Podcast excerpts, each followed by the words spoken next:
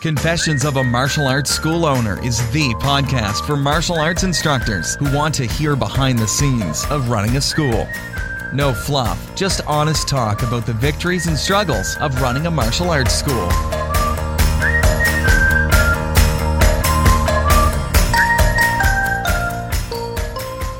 Now, here's your host, Zach Hayden. Welcome to Confessions of a Martial Arts School Owner, episode number 11. I hope you guys have enjoyed the uh, last couple of podcasts. I've really enjoyed putting them together for you, and I want to thank you guys for the ratings and review on iTunes. Uh, we, I really appreciate it, um, and the, the conversation in the Facebook group. Um, I, I just want to, uh, you know, put these episodes out there and really start a conversation. I'd love to see what other people are doing, and I really want to see what other people are doing with this week's topic. Um, this week, I want to talk a little bit. We're about halfway through the summer here in the U.S. And I want to know what you guys are doing for your summer promotions. What's been successful for you? Um, let's. I, I'll go over a little bit of what I've been doing, um, what I hear other people are doing, and how they're being successful. Um, what my results have been thus far, and then I want to know what you guys are doing. And for that to happen, you need to join us in our private Facebook group. You can do that by texting the word confessions to the number 33444 and join the group. So, summer specials. I have uh, played with a couple of different ones. Currently, my summer schedule or my summer special is a, a 50% off our introductory lesson. Almost always we run a five class test drive is what we call it, and that is uh, $29.99. Now, if you think, oh man, that's ridiculously cheap, one of the things that I want you to do is go back and listen to episode number six. And that talks about my community, my thoughts on the differences between different schools in different um, socioeconomic areas and different, lots of different things. So uh, definitely go back and listen to episode number six if you haven't yet, um, because that'll give you some context to kind of the things that I am trying to do. So, I usually run a five class test drive. It's uh, five classes and a private lesson that is kind of their first uh, step in the door uh, with a uniform for twenty nine ninety nine, so thirty dollars. Mm, I'm running uh, for a short time a, a, special. It's going on right now on my as I record this. So by the time you listen, it might be over. Um, on our Facebook page, uh, on uh, some social media, um, advertising. We're doing a 50% off that introductory lesson or that introductory uh, program. So it's 15 bucks instead of $30 for the five class test drive. So far, honestly, it's not all that great. It's not working fantastic. Um, it it doesn't seem to have uh, either. I haven't got the information out there enough, or you know, it just isn't hit people. I'm not sure. Um, so I've, I've debated different things and trying different things. Um, I would be very interested in knowing what you are doing. Are there specific things that you're doing this summer to attract new students? Um, are there specific uh, deals that you are doing? Are you keeping everything the same and just doing different kinds of uh, events during the summer? I know a lot of schools struggle in the summer because of different events uh, people out of town for vacations, you know, different tournaments and things going on that it just the summertime seems extra busy. And i certainly have that issue in that it's extra busy. Classes seem to have stayed steady um, but we we certainly well i shouldn't say that. We, we have had a, a good number of new inquiries and students this last month um, but uh, not necessarily because of a special deal that we're running. I know a lot of schools out there that are running summer camps and doing summer camp programs. Uh, in in the future, I want to do an episode on after school programs and kind of talk about that a little bit. But for now, um, I, I, will just bring up the fact that I know a lot of people are doing summer camps and using those as great income generators, uh, keeping their schools busy and students involved uh, during the summertime. for my community, summer camp isn't really something that is very viable. Or if it is, I ha- I would have to do it at such a discounted price that it, it's just not going to be um, economically feasible. Um, I don't have personally the time to do it, and to pay staff to do it, um, I would have to charge a fee that is above what some of the local camps do. We, we only have two real, like, summer long camps. Um, one is our local YMCA, which does charge a pretty decent fee, um, and the other one is our local um, Parks Department, and they charge such an inexpensive fee that there is just no way um, to to you know compete with that. And then bet- between those two parks, um, that that pretty much covers the the need in our community.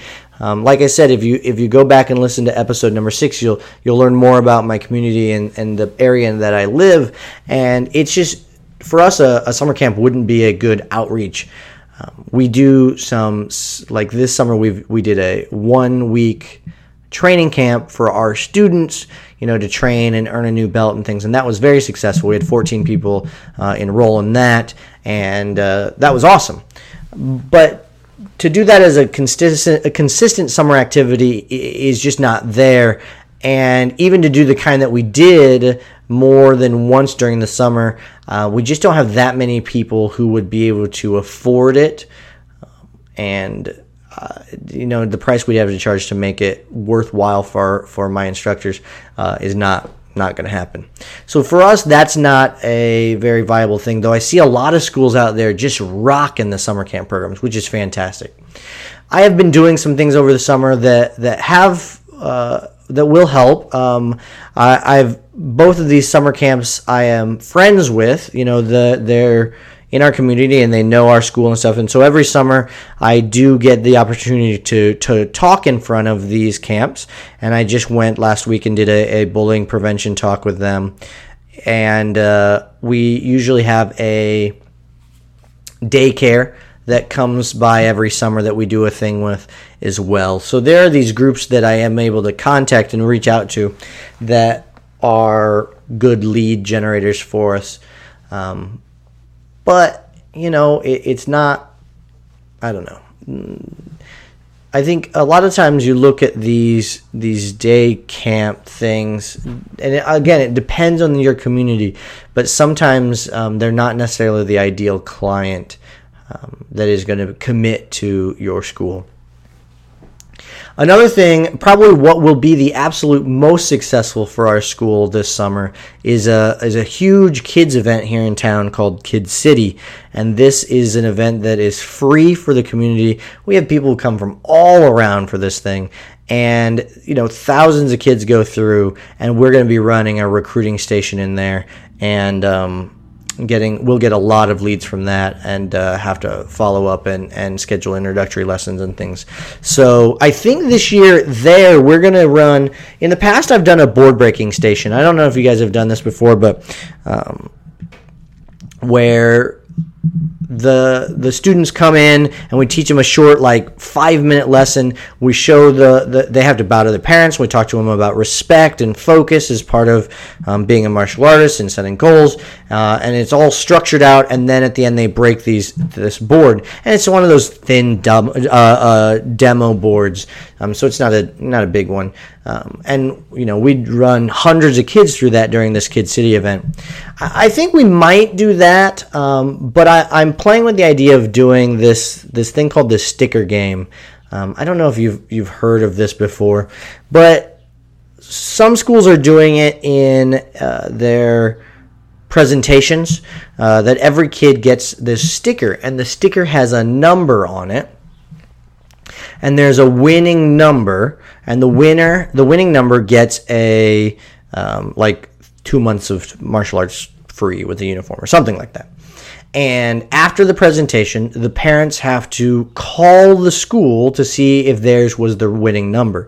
And so you have the opportunity to, to, say, "Oh, you know, I'm sorry." Obviously, one one person is the winner, and you give them that that prize, and everybody else you say, "Oh, I'm sorry, you're not the winner, but because you called and you were at this presentation, we have this special deal for you," and you book an appointment then.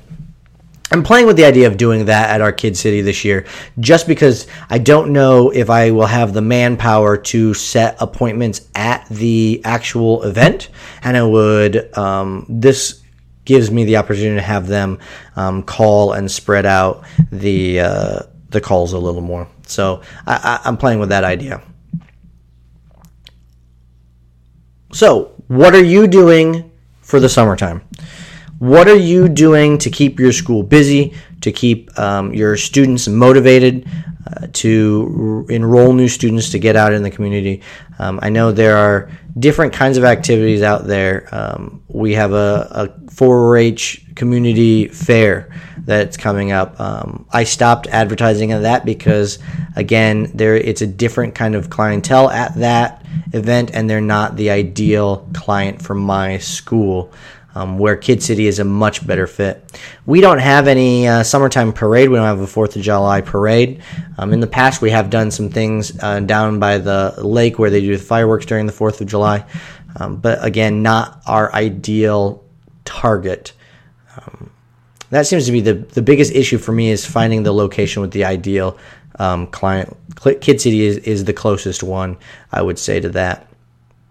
Are you doing movie promotions? You know, are you doing things at the movie theater uh, when new movies come out? You know, has that been successful for you? What uh, kind of activities? Um, you know, what are you doing to keep your your students involved in coming when they have the opportunity to do vacations and things like that? Um, I know Hyper runs uh, some great summer things. Uh, we're a, a, Hyper school, and they have always um, one of the things that they've suggested are these ticket contests, and I found those to be fun. Um, I really am not sure how I've not seen, and I could totally be wrong, but I haven't seen that it's really motivated our students that much more to attend class. Um, if they weren't motivated to attend class before, um, the ticket contest, I don't think for, for us has really got them that much more motivated. It has been an exciting thing to do in the past and something I will continue to do. I, I decided not to do this summer just because I had a bunch of other things going on. But, uh, you know, has that been successful for you? I'd really be interested in knowing. Um, this is where I want you to, to tune in. This this episode is going to be a little bit shorter because I want you to hop over to the the private group and uh, join the conversation. Um, let others who are listening um, and myself know what you're doing as part of your summer promotions. Is there a special deal that you're running that has been really successful? Um, a special how are you getting new leads during the summer? How are you keeping your students motivated? Is there no difference for your school? Have you not seen a, an increase or decrease in the number of students attending or inquiries and things like that? Um, i just want to know I, i'd be very interested in knowing how your school is doing their summer marketing and their summer retention so that's going to wrap it up for today's episode. Like I said, it's a little shorter episode than last week when we talked about websites. Um, but uh, I think it's it's good for us to. We're halfway through the summer, and uh, you know I'm still open to hearing what you're doing uh, for your summer, and uh, maybe there's some things I can adjust and tweak in my summertime. So uh, pop over to the Facebook group and uh, give us your two cents and what you're doing. And don't forget to leave a rating and review for the podcast on uh, iTunes. I would greatly appreciate it. Until next week, strive for excellence.